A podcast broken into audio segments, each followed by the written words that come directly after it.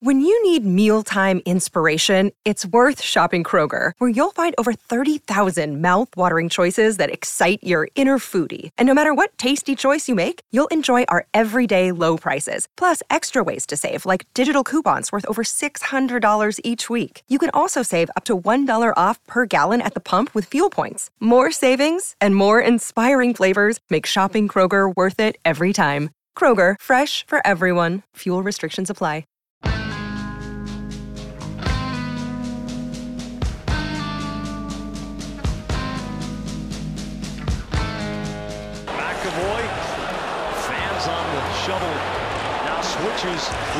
Pastrnak. Pastrnak's blast scores! David Pasternak! Ekholm's drive, save, rebound. Smith and Rask rob Smith in close. Tuukka Rask coming up big on the penalty kills. With Bjork into the middle for Krejci, back to Eden straight. Jake DeBrusk is on the board! His first National Hockey League goal. The Bruins lead 2-1. And Louis loves it. Hey, the tough guy sheds a tear. Your son makes the National Hockey League and scores in his NHL debut. Good for you, big man. Krejci, Krejci cuts back. Bjork, now McAvoy scores! Charlie McAvoy! Defense to offense transition, and the kids have Boston up by two. And an empty netter. Brad Marchand from the Bruins zone with a dagger. Bruins hold off Nashville to win the season opener 4-3.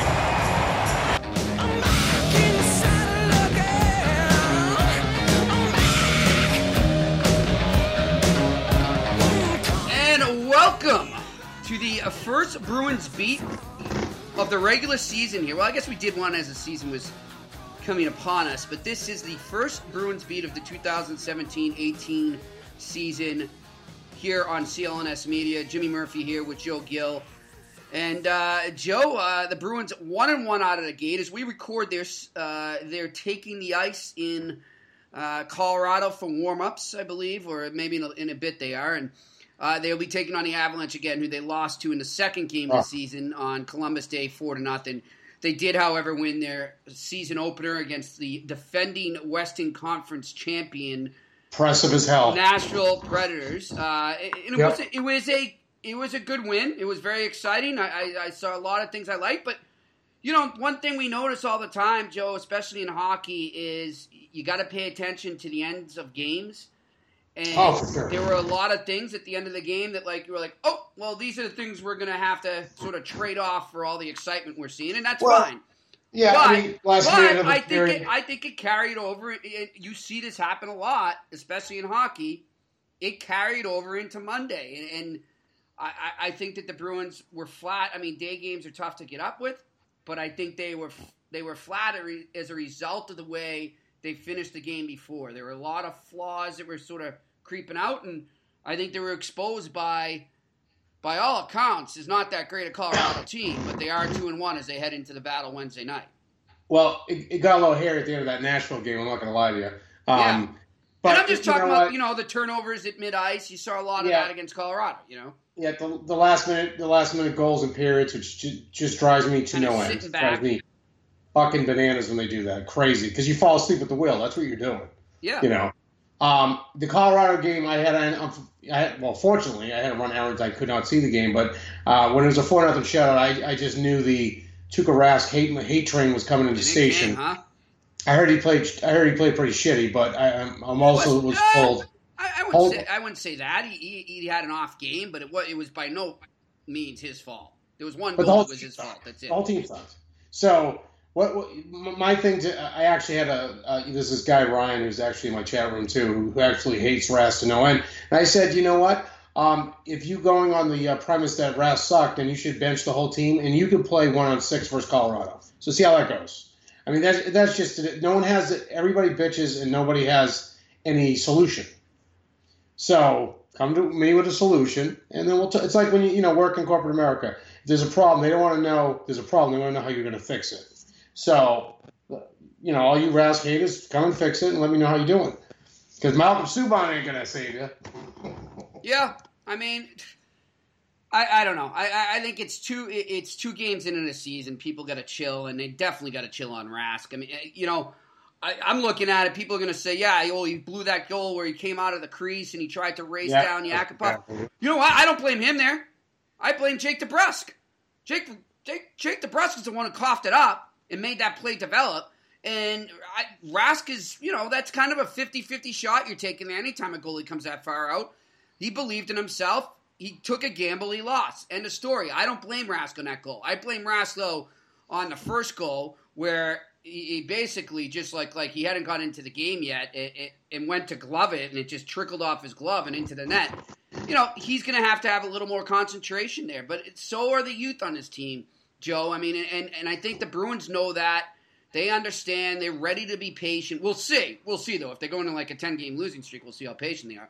But right. you know, I, I, I think there's sort of this, you know, let's let's see how these kids develop. Let's see how it goes attitude, and hopefully we can compete.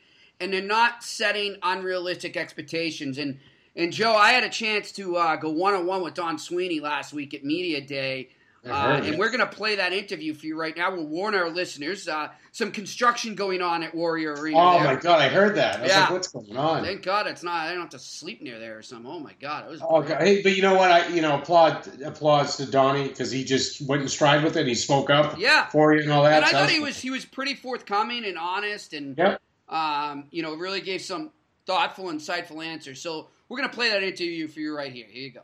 What was the key for you? Let's just say, for example, last year through the coaching change and everything, for you to be able to maintain your plan? Well, it, it definitely starts with the communication and it starts with the support. Uh, mm-hmm. you know, I've tried to effectuate what the plan was, and uh, you know, clearly you go through some twists and turns as a result of. You know, we tried to remain competitive. We've always felt that we had a core group that, that mm-hmm. deserved that, and uh, but also getting to be deeper and that was all part of it. You know, Charlie and some of these guys coming online, yeah, that's what we're hoping for. Um, they dictate the trajectory of it. So at times you do have to, you know, sort of just grit, grit and bear it. To tell you the honest truth, James, like you just, you know, you know the noise is coming. Um, I created some of that. I, I, understand, you know, some of the decisions we've made. I knew they would reverberate to some degree, uh, but you know, the path has sort of been laid out, and you know, can we hope to accelerate it? Of course. You know, we're hoping to be able to. You know, our core guys want to win, mm-hmm. and that's what it's all about. It's at the end of the day, it's about winning. You say the support there. There's a template sort of across the NHL for GMs, the five-year plan, so to speak. You're in the third now. Do you think if you don't make the playoffs last year, you're still here? I mean, do you like uh, to feel it? I, I, don't speculate on that. To uh-huh. tell you the honest truth, I set a course to, you know, to take advantage of an opportunity that I was presented with that I felt that I had earned. Mm-hmm. Nobody deserves it, but you felt you had earned. And, and, if it happens, you know, you have the success, then that's great. I've also kept it in mind that most of the time these jobs don't end well. There's an end yeah. point at some, yeah. for everyone. Yeah. I just expect us to, you know, to have the success along the way that I, I plan to have. I felt that way as a player. There was a thing, you know, there was a, a sense around the city, maybe maybe we created, what have you, but that the culture was sort of going the wrong way, that the team was heading the wrong way, and yet if you really pay close attention, I talk to scouts sometimes, who a lot of them speak pretty highly of you. Um, it wasn't. It was this was a plan and it was in place. How did you help the team as a whole, whether it be Bruce after the coaching change or that the players just sort of maintain that atmosphere that we are heading in the right direction to the point where you have a player like Pastrnak who wanted to sign here? Communication is probably the uh, the area that you know you need to be very cognizant of. Uh, mm-hmm. Uh, the players have questions; they want access. You can't give them all, uh, you know, the information, the details, but uh, making sure they understood what we were trying to accomplish. Mm-hmm. You know, is it at the pace that they would like? Maybe not. Um, and continuing to make sure, you know, Pastrnak's a good example. That you know, was was asked two years ago at the draft, well, that means you're moving so and so to go get a defenseman and so on. And I kept saying, like, we, we, we're trying to find, you know, really talented young players that want to play here, just like mm-hmm. Berge, just like Kretsch. We, when we've done it really well, Marsh, every one of those players have moved through the course that you're just striving. Mm-hmm. And that's what I wanted to get back to. I wanted players excited about about the next guy coming and, and, and and that's part of it. The culture piece, uh, you know, we're very fortunate to have Zdeno and Berge and Marsh growing into that role. Uh, mm-hmm. You know, and, and, real players that you know, you look at Kevan Miller and Adam McQuaid, two character guys that uh, that take a lot of heat, but boy oh boy, they show up every day, you know, wanting to win and, and to try and get better, and that helps Brandon Carlo. Mm-hmm. And, you know, all those guys get in a position where they can succeed. You mentioned sort of that that leadership core that has developed. What kind of role did they play in that, and how grateful were you for that last year? Well, I call it investment.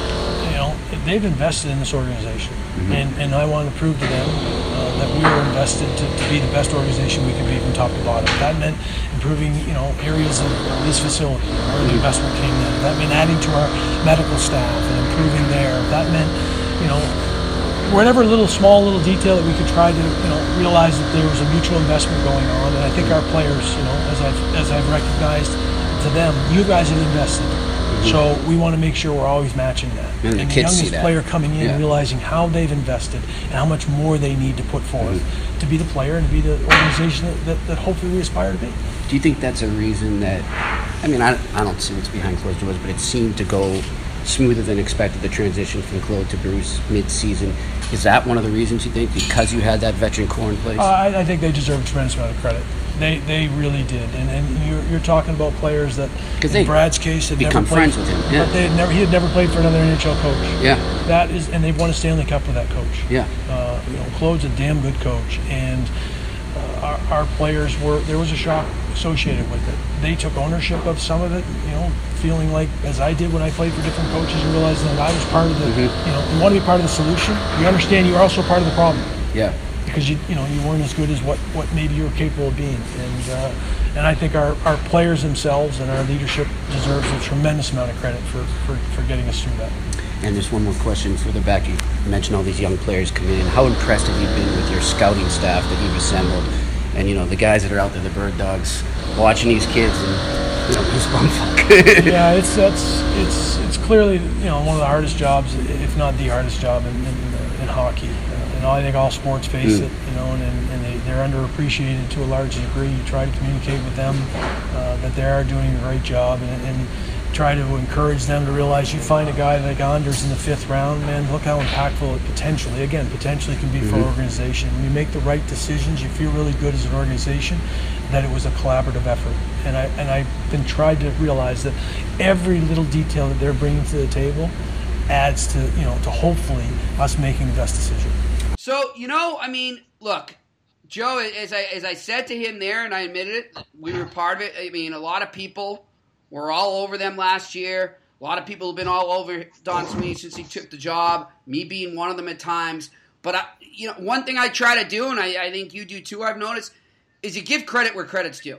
And, and the guy blocked out a lot of noise. He stuck to his guns. Yep. I don't know how, but he appears, and, and I don't think it's just you know him saying it publicly, but not really telling the truth. I, I, it appears that you know Neely and Jacobs are not taking, I won't say a hands off, but they backed up approach.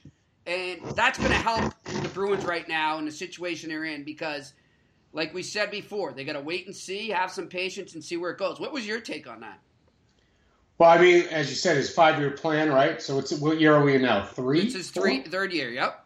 Okay, so um, you know, after the Bruins, you know, after the uh, the 13 cup run, the 14 President's Trophy, and then falling off a cliff. I think a lot of people had no patience, uh, myself included, about because it was such a drastic fall, right? It was such a drastic falling off the cliff. It wasn't like you know uh, eight seed, six seed, eight seed fall of the playoffs. It was best team in the league out of the playoffs. Yeah. So that's why I, I think Don might have got a bad shake. You know what I mean? He didn't really get his opportunity because everybody was pretty pissed off from the Chiarelli fallout, right? Mm-hmm. Uh, kind of what he left him I said he always he left him um, hundred foot mountain of shit with a teaspoon. I mean that's exactly what he had to deal with. So um, I think I mean even when he kept, when he had to keep those three draft picks and pick them in a row in the first round, I was like, what is he doing? One of right? in the lineup going, playing on the first line now. Yeah, right. I know they're going after I think uh, what Hanifin and they didn't get him.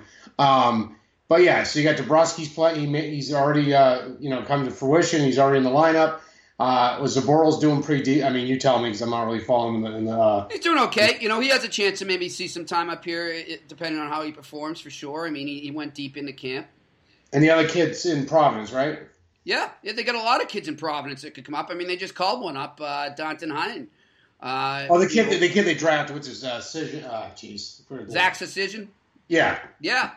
I mean, So- I think they're all, you know, uh, they're, they're pushing on the door and they've got guys, like you said, that have already entered the lineup that are having an impact and, and are in position to have a bigger impact.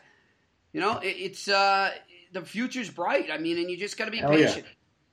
yeah. You know, I think you know, I think uh, as we said, wild cards definitely within their reach. Um, I, I think you made a good point when you did your uh, remote from the Bruins practice. I think it's uh, you, you know you're going to have a lot of you know a lot of growing pains here. There's going to be especially. I mean, think about it too.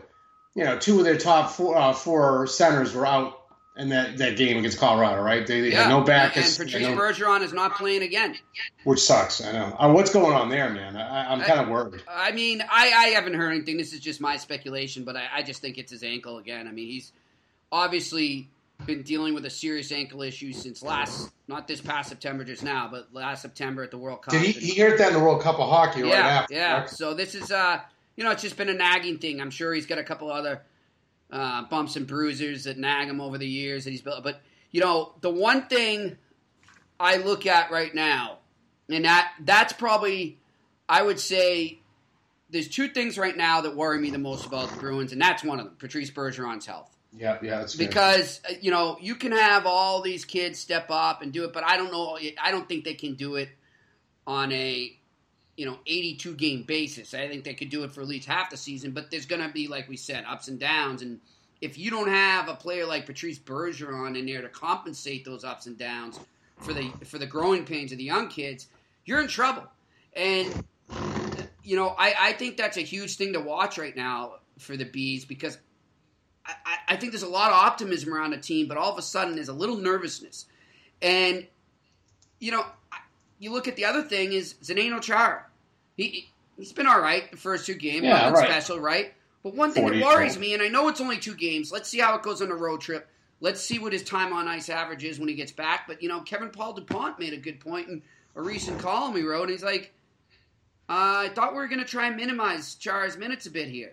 And they're Uh. not doing that. It's not like they have injuries on D where they have to compensate and, and have him pick up more minutes. Everything's in place right now for them to gradually minimize his minutes. And right now, I, I think he's the leading ice getter on, on, the Bruins on defense. yeah, you know, and well, you had Krug out, right? So that you had. Oh yeah, you're right. there. My bad. So yeah, that is a big thing. Well, you had him out one game. One game. Yeah, he had one game, but you know, he, I didn't, I didn't, I didn't watch the game. Like I said the other day, is he wearing? A, I assume he's wearing a shield with the the jaw. Yeah, but but Chara played more minutes Monday than he did the first game. So you got Krug back, and yet you still Right. They better watch that. That's all I'm saying. Oh, for sure. I mean, he's got he's got tread on those tires. There's no doubt about it. But I mean, honestly, I, I'd rather have him out there than Adam McQuaid. I think Adam McQuaid. I'm See, sorry. I, I think you're wrong, and I thought it was great that Don Sweeney in that interview went to bat for Kevan Miller and Adam McQuaid. Well- because you think Adam McQuaid is shite, and I'm guaranteeing you, whether you want to admit it or not, it's just a natural tendency of people to do that because of their salary. And it's not Adam McQuaid's No, fault that's not that true. he's making too much money. No, it, he's he's injury prone beyond injury prone. I don't think he's played a full season since they won the Cup in eleven. I might, be wrong, but I'm pretty sure No, you're that's right. You're right. pretty close. And Kevan Miller and him are the same guy. And I was not a Kevan Miller fan, but at the end of last year, he picked it up and he played Yeah. pretty damn well. So Well, okay, that's fine. You know, and you make a good point about the injuries there with McQuaid. But I mean, let's not say he sucks. He doesn't suck. I think he's a very Well, I mean, valuable player. If you he's an use him- NHL. He's an NHL defenseman. He's doesn't. an you know. NHL defenseman. Are you kidding? Oh, that's what. No, so I that's said. why. No, I he- said, Jimmy. Oh, Yeah. You got to get the pot of gold out of your ears, laddie. I Yeah. just said he's. A, he, he said he is an HL defenseman, so he can't suck. yeah. I think if you use him for what he is, you know, and you don't judge things based on his money, and you accept him for what he is, I think he, he lives up to his uh, his billing quite a lot. I agree with you. I think Kevan Miller really developed the end of the year last year. I think those are two serviceable guys, and that's the least you. Yeah, they're serviceable. Yeah, I hear you, and, I, and I'm, I'm Yeah. happy you took the le- leprechaun joke in stride. That was good. Um, But no, no. I mean, no, absolutely. I mean, their back end. You know, everybody thinks they're going to have the back end like they had in eleven. I mean, that's far gone. You know, um, McAvoy's coming up, and he's going to be probably the guy in another year. So, yeah. Um, sure. I'm excited to see him. I mean, I mean, end of the day, Jimmy, it's exciting now. It wasn't like uh, two years ago when you know everything was flatline and they started shipping out Lucic and changing everything and moving people out and you got like no hope, and you, you, you know when they rebuilt, have... but they on the fly, and they they said they didn't believe in that, and they weren't rebuilding, yeah. and nobody knew what they were talking about. But oh yeah, that's exactly what you did, and and I give them credit; they did a good job at it. And so they're competitive, and they still got things coming. They still they're still rebuilding on the fly, uh, right? For sure. So I, I I think that's a good thing. You look at this trip, and by the time most people listen to this, there'll be a result in the the Bruins Avalanche game uh, Wednesday night. Um, but you have that Arizona and Vegas, right? And then you go to Arizona and you go to Vegas. Vegas, I think, as I think you pointed out in the beginning uh, when we, we hadn't started recording yet, Vegas is really, uh, I, I, think, surprised a lot of people out of the gate. But you know, as my man Pam McGuire said earlier today, I heard him on the radio saying they did a very solid job of not only as they prepared for their season, the expansion draft, and what have you of last year, I, I think, and, and McGuire pointed out, I think he's right. They did a good job of scouting character and yeah, right. leadership, and you need that when you're. Oh, James off. Neal. Uh, I don't know about James Neal. No, he's stepping up now, man, and from all accounts, he went. oh, he's funny now. I mean, yeah, he, he, I, I don't know if you saw the X-rays of his uh, injury. They didn't even know if he was going to play this year. They almost rescinded that uh, that move there. Like, really? Oh, how did he get hurt? Like, he he got hurt in the, the Cup final last year or before. Yeah, yeah. So they were they, they were oh, thinking oh, he had a lot of pro like there were going to be some problems there. They might even have to like send him back. Um, oh wow! Oh, yeah. Oh. So you know what he's doing out of the gate is unreal. Um, I give a lot of credit to the to the staff there. You know, scouting the players and also to Gerard Gallant and uh, perfect segue there, my friend. Speaking of the of Vegas Golden Knights. Oh yes, very excited. We've got a very special guest coming up right now. I've known him since his days with the Providence Bruins. Uh, he's a he's a great guy, and he, he, did a great job. He's now legendary in Bruins lore. He was able to ca- call that cup win. He was oh, able to call that amazing Bergeron goal in Game Seven oh, God, the I still get chills when I hear 2013. that. Uh, and uh, he is going to be joining us now after what was a very, very emotional and uplifting night in Las oh. Vegas after the tragedy they went through. Back down into the Vancouver zone with five seconds to go. The exit behind the Canucks net. Get the duck boats ready. Get the duck boats ready. After 39 long years, the cup is back home. The Bruins are 2011 Stanley Cup champions. Here's Bergeron on one timer. Save Reimer. Rebound loose at the top of the crease. Richard score! Bergeron! Bergeron! In game seven, and the Bruins win the series! And here he is, the former voice of the Boston Bruins and the new TV voice of the Las Vegas Golden Knights. And he's joining us here on the Bruins Beat on CLNS Media, and that's Dave Goucher. Dave, Joe Gill, Jimmy Murphy here. How you been, my friend? Hey, good guys. That still sounds kind of odd. You know, the former voice. It still sounds kind of strange to me, but I uh, I get it. I know what's happening. So all things there. Yeah, I'm not. I'm not. I'm still having uh, gripped and uh, accept as reality yet, Dave. So I still have that kind of. Uh, um, but also too, all your uh, skits on 98.5, uh, you know, uh, the Karate Kid and all that. Great memories there too. Yeah, well, that was a lot of fun. That was uh, you know, Toucher and Rich over there, you know, Rich came to me as a long time, about six years ago. We did the first, I think, the first one of those, and uh, it was right after the Cup. It was right after the Bruins had won the Cup, and I want to say there was a stretch of time between the, when they won it and maybe the. I don't know if it might have been before or after the parade. I can't remember that part, but uh, yeah, he yeah, Rich said to me, "Hey, can you come in this room and call play-by-play of, the, of movies?" Uh, and I said, "What the hell are you talking about?" You know, well, that's what you do, right? That's all you do is just describe what you see. Said, "Yeah, that's all there is to it." I'm like a trained chimp, you know. So. Dave, Dave, the other ones with the uh, marathon runner that couldn't really hold their, uh, you know, I guess hold the trunk. Oh yeah, yeah, that's right. That's Yeah, they had. Uh, he was disqualified for uh, excrement problems. you know. All timer. Those are just that is actual gold. I would do. The, I wonder if the people uh, out in Vegas know about your uh, your other uh, career. So. yeah, I don't know. I, we might have to keep it Boston, ex- Boston exclusive. You know. Yeah, oh, exactly. Gosh. Well, hey, you know, hey, if the radio, I mean, if the TV thing doesn't pan out, Dave, there's plenty of uh, comedy places around there. You could pick up some side work. You'd be all right.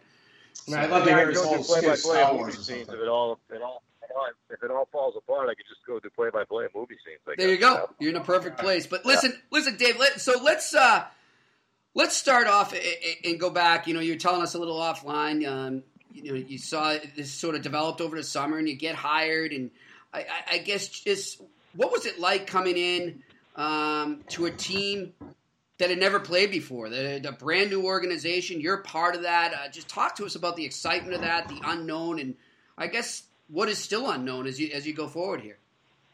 Yeah, and I think you know to a certain extent, honestly, Murph, that drew me to a, a, a great deal. I mean, it was to be starting something new and different, and um, and I'm not going to lie to you. I mean, the move to television is something that I it's, it's been somewhere in the back of my mind for a while. And um, with that being said, you know, no, until uh, I guess the early August, no one had ever offered me a TV play-by-play job full time. So you know, I had done packages of games here and there. Um, so to come out here and be a part of this, and um, you know, I think a lot of people out here kind of liken it to a startup company to a certain extent, but it's you know, it's a startup company that you know they five hundred million dollars to get in the NHL, so they've got a lot on the line, and um, but it's been for me really refreshing to see a lot of a lot of hungry people, a lot of young people that I think are really committed to making this work, and and quite honestly put put a hell of a lot of work into it. You know, much more than you know me strolling in here. You know, about a month ago. I mean, all the all the real hard work was done.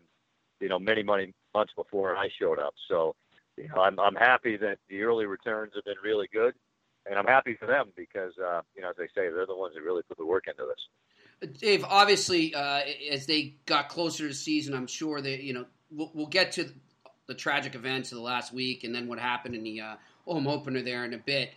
But as they build closer to this, give us a, sort of an inside feel of what the anticipation and excitement was amongst fans, amongst people in the city, because I know that you know, there was some question marks from around the NHL and the sports world. Can a pro sports team survive in Vegas? And are the are the people that live there really going to care? They're going to have enough of a real home fan base there, or is it just going to be you know guys from Boston doing it when they're on vacation, or New York and Canada, what have you?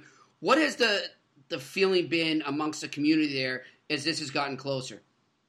Yeah, everybody that I've talked to has been just incredibly psyched about it, you know, and I, I think that uh, my understanding is they're probably going to sell it every game this year, or if not every game close to it. Yeah, wow. and I, um, I think at last check they had 14,000 season ticket holders, and you know, as they say, guys, they they put on just a one hell of a push to, to get this, you know, to get this franchise, and also to, you know, they had to get a, I think it was 10,000 season tickets um, right off the bat just to even be considered, and um, everyone I've run across, you know, and just kind of my day to day going from, you know, point A to point B, um, you know, couldn't wait for this to get going. Mean, I think they'd wanted their own team for, a, for a long, long time. So, you know, and again, that is something that kind of drew me to it, to be the, the TV announcer for the first ever sports team in Vegas, you know, and kind of the, the entertainment capital of the world. I mean, not for nothing, but this is, uh, you know, one of the unique places on the planet, as you guys know. So, yep. Um, I think people have been just um,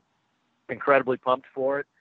Um, and you know, as I say, uh, you know, the, the crowd last night was, uh, you know, a lot went into it, obviously, with uh, those horrendous events uh, of October 1st. But um, they were so. I mean, the, the first preseason game they had there, they they they pretty close to sold out. So that's great. Um, you know, so far it's been great, and I, I know they're committed to to building this long term and and having it be a, a successful franchise with great people at you know kind of running it from Bill Foley right on down through you know Murray Craven and George McPhee and, and Kelly McCrimmon. I mean, and that that's another thing that I, I found it enticing was that people that I have a lot of respect for that um, that I thought you know knew certainly what they were doing and what it takes to be successful in this league.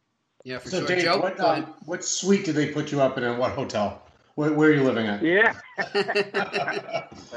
I came out here, everything was pretty much over the phone interview wise, but when I, I came out here, I guess at the end of August to look at some places potentially to live, it was over, I was over the Red Rock Casino. I wasn't exact, I wasn't on the strip, but Red Rock is a pretty, uh, pretty good spot right off the strip in Summerlin. So uh, Nice. there's no shortage of places, that's for sure. So, uh, another question too. I mean, I I think the appeal of the team too, of course, of the people that live there, but the fans that are evidently going to travel to Vegas to follow their teams. I think you're going to have a lot of Bruins fans there on Sunday. Yeah, I would agree with you. You know, and I think uh, I've already got uh, a lot of texts and emails from different people that, you know, that was the other thing. Was that certainly, yeah, I, I was going to be picking up and moving, and there's a lot to that. But it's it's a place that, you know, either Bruins fans or family and friends are certainly going to, you know, it's a place they wouldn't mind visiting. To say Oh, the no least. doubt, no So, doubt. Yeah, so I think that was uh, that made it pretty appealing as well. You know, I wasn't moving to I wasn't moving to Jupiter. I was moving to a place that's pretty. Uh, Or Winnipeg, or uh, yeah. yeah, well, there's some other stops on the tour that probably uh, aren't as nice to visit in the winter. So um, that was part of it too. E- easy on Winnipeg there, Joe. You know, you know where his uh, his co-host is from, right? Where you Oh, was boy, I working. know, I know. You know, Good old would you Shane Hnidy. Would you rather be sitting by a pool or plugging in your car? I mean, I mean, come on. I mean, let, let, let's Yeah, well, there wasn't. I don't think it was much to ponder for the old sheriff there. When, uh, from a climate standpoint, from a personal standpoint, it was it was a it's a tough. You know, he's from that area, so it's uh, right. But I, I think the winters in Vegas are going to be a tad more enticing than the winters in Winnipeg. you Yeah, know? for sure. Or even in Boston. For Or sure. Boston. Yeah. D- Dave, um, you look at that te- the team on the ice, and, and let's just talk. They're off to a 3-0-0 start. Uh, I, I think surprising a lot of people right here out of the gate. And yes, it's early, and there's a long season ahead. Um, but I heard Pierre McGuire, uh, the, uh, actually today, uh, he was talking on Montreal radio, and he said one thing that he thought that the whole staff there that you mentioned in Vegas did a great job of was not just looking at the analytics or the stats and uh, the big name players, but also doing a lot of investigating and scouting into the character uh, and the leadership type of players that they were bringing in. And it appears right out of the gate they've got a good quantity of those. Yeah, they do. You know, it's funny. I, I think they one of the things that yeah, Gerard Gallant talked about a lot was they wanted from the beginning good people, and I, I think they were committed to building this team with with good um, good human beings. And you know, especially in light of recent events, I mean that has certainly come to the forefront. But For sure. and I also think maybe to a degree, guys. I mean, I think some some of the players have talked about this. I mean, some of them have a bit of a chip on their shoulder. I mean, not all, but most on this team were left unprotected in the expansion draft, and I think they feel that they've got something to prove. So, you know, to your point though, it is early. Look, I mean, they they played three games. Um, we didn't do the game last night because it was on NBCSN, but you know, the first two in Dallas, the first one in Dallas, uh, Marc Andre Fleury was unbelievable and gave them a chance to win. And James Neal came up big in the third period, and then uh, I thought they dominated most of the game the next night. Uh, their second game they played in Arizona, and um, and and deserved to win. And and Neal came up, uh, you know, big form again in that game. So in overtime. Um, so yeah, it's and I will say too, fellas, it's it's not like you know the expansion teams of 15 or 20 years ago. I mean, the way the expansion rules were kind of put Mhm. together this time around, they were going to get some pretty good players. I mean, Right. Mark, you know, Jonathan Marchessault had 30 goals in Florida last year. James Neal's a perennial at least 20 goal guy. Um, Riley Smith has had his good seasons in the NHL. Um, somebody like a Nate Schmidt, uh, who was, you know, good young defenseman in Washington. And they've got, you know, they've got a guy that's won three Stanley Cups in that in, in Fleury. So, um, you know, I think that's kind of that's helped them too. This is, you know, it's not like it was, you know, back back uh, many many years ago. So, Dave, uh, you were, uh, of course, in Boston 2013 with the tragedy of the marathon, and you were there as well uh, after October 1, what happened at the uh, Country Fest show there. Um, I already seen, you know, from a distance, the, all the Golden Knights are playing, and it's kind of, it feels like that, even with the 2013 Red Sox, if you remember, it's just sports really kind of bonds people, brings people together, puts smiles on their faces when you, they didn't think they could smile. Um, I know it's only in uh, three games in the season, but do you feel that there may be a little bit of magic there that could really help that city heal? Yeah, I certainly hope so, Joe. I mean, you know, look, uh, as you said, I mean, being, um, you know, we all lived through that, the marathon bombings in 2013, and I think that one of the things I've mentioned here is that I do think sports can help, you know, and, um, you know, the Bruins were at the, as you remember, the Bruins, that was that lockout shortened year. They, they were supposed to have a game that night. And, Yeah, um, that. you know, that got, got canceled, obviously, and then, um, played the, uh, on the Wednesday. That was the Against that Buffalo. Rene Rancourt let yeah, the Yeah. Rene Rancourt let, let the crowd sing the anthem, which is Mm-hmm. still you know, gives me goosebumps even just thinking about it. Um, and then they had a game canceled on the Friday because the manhunt was was still going on. So there was, I guess, my point. Uh, I tried to mix people here, and you know, we all remember David Ortiz. Pretty, he wasn't in much doubt as to whose city it was, if I remember yeah. Fenway. You know, so um, and I think the Celtics were still in season then. I think they might have been yep. in the playoffs. So I, th- I just think all those teams, um, you know, they they they helped. I think people um, you know, try to heal as, as best you can. Look, it's far from a cure-all, and I understand that. And that's what I've tried to kind of stress here. But I just think it gives people something else to to focus on for two or three hours a day, right. and, and you know, get away from all the pain and get away from um, you know everything that's happened a little bit. And hey, look, and, and if they go right back to it, then that, that's understandable. But at least it's a little bit of a reprieve from um, you know just the the dreadful events that happened here. You know, we had we had three people in our office that were at that concert that fortunately got out um, safely, but you know they saw things that you know no humans you know should ever see. So right. um, it, it hits um, you know it hits pretty close to home, obviously, and I, I felt the same. You know, the Monday that was on a Sunday night, obviously, uh, the yeah. Monday here, just uh, you know, kind of that stunned silence and people walking around just kind of in a daze. And it, it brought right. me right back to those days, uh, you know, kind of right after the marathon. Joe, I mean, it was, you got a follow up there, Joe? Yeah, I just a few. It was just yeah. uh, I saw the highlights uh, of the uh, footage of when they brought all the first responders out the game last night. I thought that was uh, utmost class and really, you know, end of the day, people think athletes are heroes, but at the end of the day, they're really not. It's the uh, first responders, you know, uh, the police, the firefighters, the you know the medical uh, staff, things like that. Those are the true heroes. Well, yeah, I mean, they, you know, I, I got to tell you guys, I mean, they, you know, if you think about from an organizational standpoint, the people that kind of run the um, the game night entertainment, and, and right. uh, they oh, they yeah. do a phenomenal job. They, they had, had to pull a 180, eh? They, yeah, they had to switch everything. I mean, yeah. they had to change. So it's the first ever, you know, your home opener is your home opener. It's right. the first home game in the history of the franchise.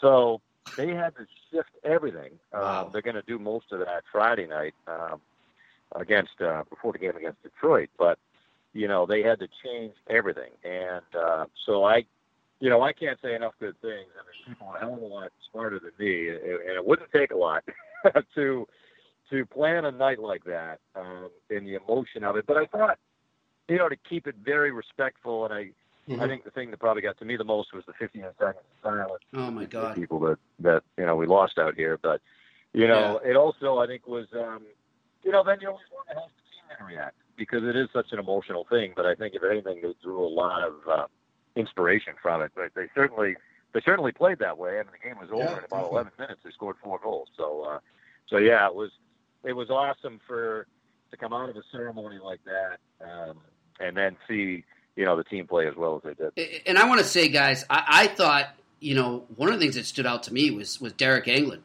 and the way he spoke there and sort of took it upon himself to to step out from the rest of the players there and, and you know seize that moment and, and be a leader there. Like I. He's, he was amazing. I would put the C on his jersey right now, Gosha, if I was at the Golden Knights. Yeah, yeah, I mean he's uh, you know he's a guy too that you know he's lived here the last 14 summers. You know this is yeah. his home. He uh, he met his wife here when he was playing in the East Coast League when the Vegas 7 East Coast League came back. Uh, you know 2003 2004 I guess it was, and you know they wanted. Well, look, that's as you guys know that's not from a player standpoint that is not their forte to grab a microphone in front of 18,000 people. You know, and um, so yeah, and I, I thought he kept it short and sweet and yeah. and right on the money and uh, you know and then you know you couldn't write the script any better and then you know he's he's not a guy that you're going to count on to score a lot of goals but he you know he ripped in I think it was the second goal of the game yeah. which was just uh just phenomenal. So it was great stuff. And, and you know, I, I, thought an interesting. I forget who the player was I saw, Dave, but I mean, you might even be experiencing this yourself because you're new to the city as well. So many of these guys aren't like Engelland you know, and so many of them have only visited here and not really understood or felt the the community uh, that probably a lot of us don't see. I mean, we go there as tourists. We're there to, to have fun, gamble, do whatever, see the sights. But I don't think we know that there is, it is an actual city, you know. And I, I, I forget it's killing me right now. But one of the players was like, you know, I, I just didn't understand how tight knit this city is right now, and to see right. the way they've come together has been amazing me. I'm wondering, have you experienced that as well? Just sort of learning more about the community through this. Yeah, well, you know, and I had what I think most people, you know, hey, we've all been to Vegas and you do your thing, right? You go up and down the strip for four exactly. days. And, yeah, four days is about and you need, yeah, and you need to go home. But Yeah, you sure. know, it's um, I think that's the experience of just kind of coming here for a long weekend. But to to live here, look, I've only been here a month, but there's a hell of a lot more to it than just you know just the Vegas Strip and you know it's, uh, how scenic it is. I mean, you know, you get out towards Red Rock Canyon and Summerlin. It's just a gorgeous area in the mountains. And um, but I also think I, I can't remember. It's probably more than one player said it's a big city but a small community. You know, Yep. and that's kind of the feeling I've gotten is um, people have, you know, to me have been incredibly welcoming, and, and I think for the players, I mean, the the odd thing about the timing of all this is you're right. I mean, outside of Deryk Engelland, this area is new to everybody. You know, Yeah. it's you know the players had only been here a couple of weeks. They had played preseason games. We had a preseason game that night, um, earlier that night, the night of the shootings, and and Shane Hnidy and I actually drove right by Mandalay Bay, probably an hour before everything happened. So it, it's just, um, it was, you know, that's the part that it, it was new to everybody. But I think if, if anything, when something like that happens, I think it even maybe they're even more galvanized to want to be part of the community. And you know, George McPhee said that guys, the first meeting they had the next day, guys were coming forward, you know, they they were stepping up and they were speaking and they were saying, "Look, we're we're going to do anything we, we have to do to Yeah. try to help people," which which I thought was awesome. I, I think uh, exactly what showed with the cities when you saw the next day the people waiting in line to give blood. I mean, that was ins- unbelievable. It was great stuff. Hey, hey, Dave. Let, us talk uh, before we let you go here. Let's go back to some of your time in Boston there, and uh, obviously we already referenced it there that year of the marathon bombings, and then of course the Bruins uh, have that amazing comeback against Toronto, and then go to the final that year. But going back, I mean, it, it's got to be tough, obviously, for you to pinpoint other than you know maybe that year and the cup winning year. But what else uh, stands out to you from your time calling the games uh, for the Boston Bruins in 98.5 The Sports Hub? Yeah, I think that's most of it, Murph. I mean, look, I you know I did the game 17 years, and it's um, you know especially I guess from the time Claude Julien took over in 2007. I mean, they they actually built a team that was a, a championship team and a you know a team that contended to win it again in 13. And I think those are the probably the things I remember the most. I mean that um, you know that cup run in 11, the Mhm. first round series against Montreal, where they won three of the four games. They won in overtime.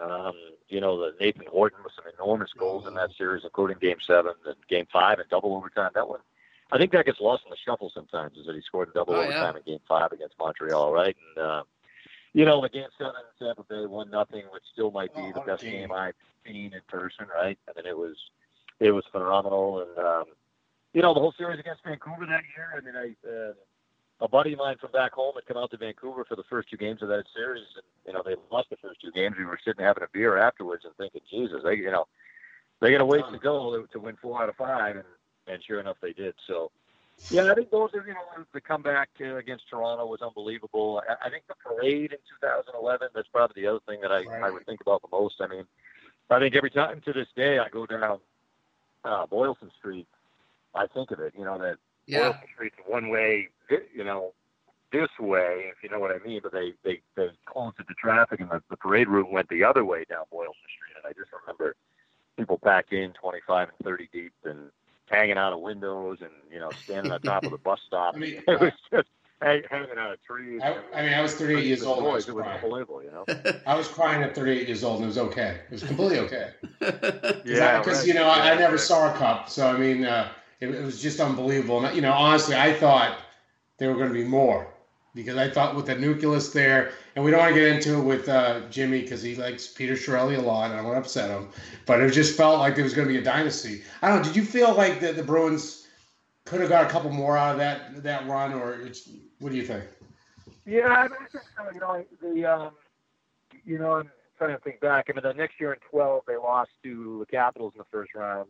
Yeah. Um, Yep. Joe Ward. which was a big upset in seven games, right? With with Joel Ward scoring, and um, I don't think there's any question they were kind of worn out. I think from the, the Hangover. long run of winning it the year before, yeah. And then, you know, that 13 team, you know, if you remember, they were they were up three to one against Toronto in that series, and then the next thing you know, they're down four goals with 11 minutes left in Game Seven, and you know had to come back for the ages, and that really kind of spurred them on. But they were a pretty cool Julius that they were a Jekyll and Hyde team for that that shortened year. I mean, some nights they looked like they would never lose, and other nights you really kind of shook your head. So, um, but that kind of galvanized that group. I mean, they went on and. Uh, you know, they beat the Rangers in five and they swept Pittsburgh in the conference final and, and then had a great series with Chicago. But, um, you know, and I think probably that next year was the one that really kind of stung because they yeah.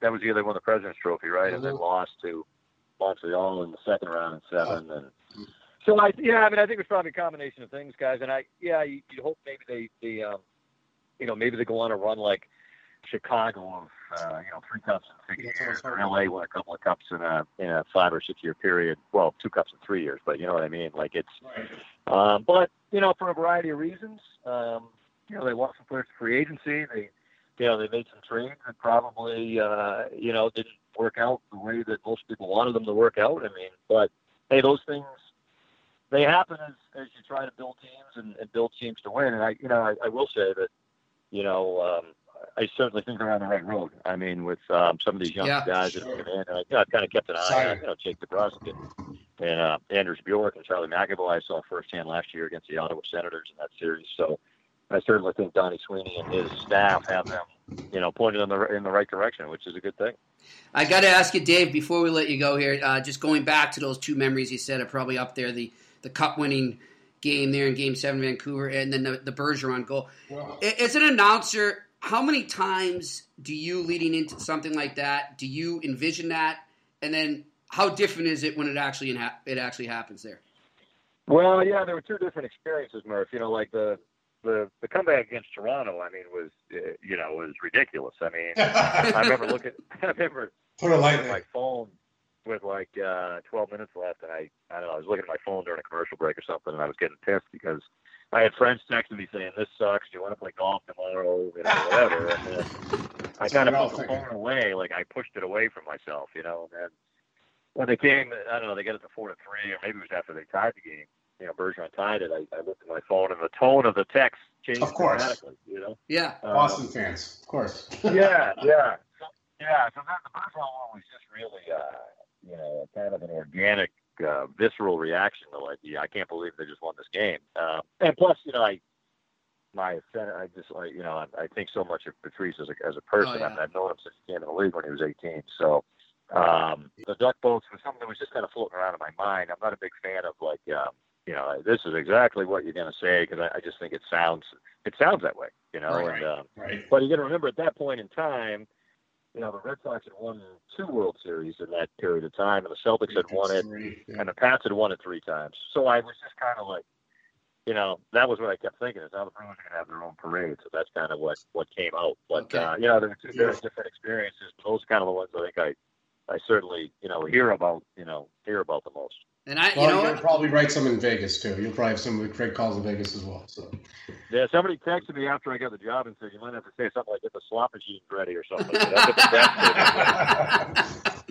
I hate it, Dave. Just got the same ring to it, you know. Yeah. Try meet us at the buffet at the Mandalay. You know, is it whatever? Yeah, exactly. Well, you know what, Dave? I remember you back, and that's I think that's when I met you through our uh, mutual friend and your colleague then, Tommy Hohol, and I remember meeting you in '99 when the you were calling nice. the P Bruins and. Uh, they had won it. I met you back then, and I, I, I gotta All say, right.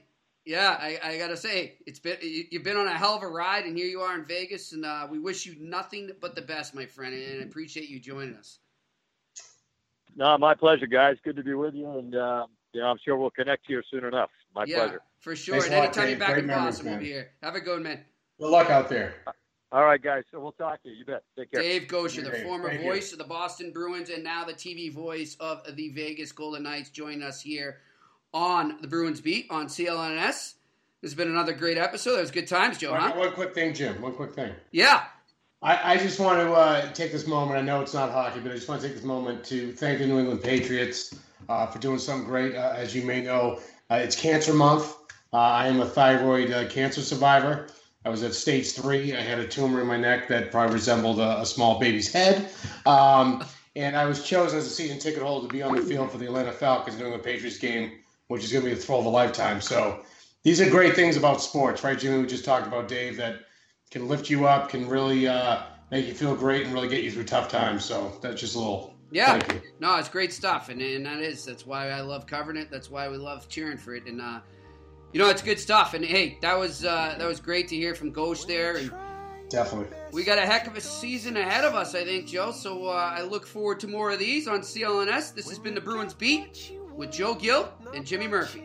Go Bruins! Ladies and gentlemen, athletes are often referred to as heroes. Tonight, as we introduce your Vegas Golden Knights, we'd like to introduce our heroes, the heroes of Las Vegas. Those people whose actions on 1 October will forever remind us of the best of humankind.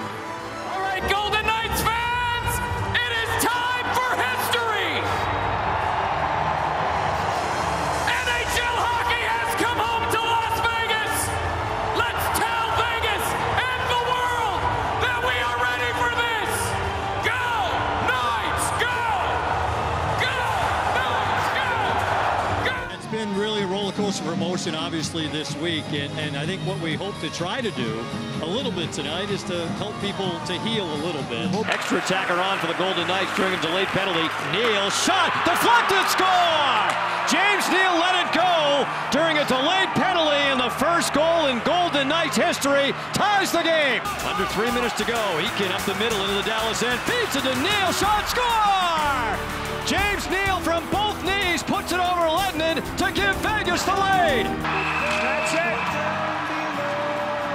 In their first ever game in the National Hockey League, the expansion Vegas Golden Knights do what very few expansion teams do, and that is win in their debut.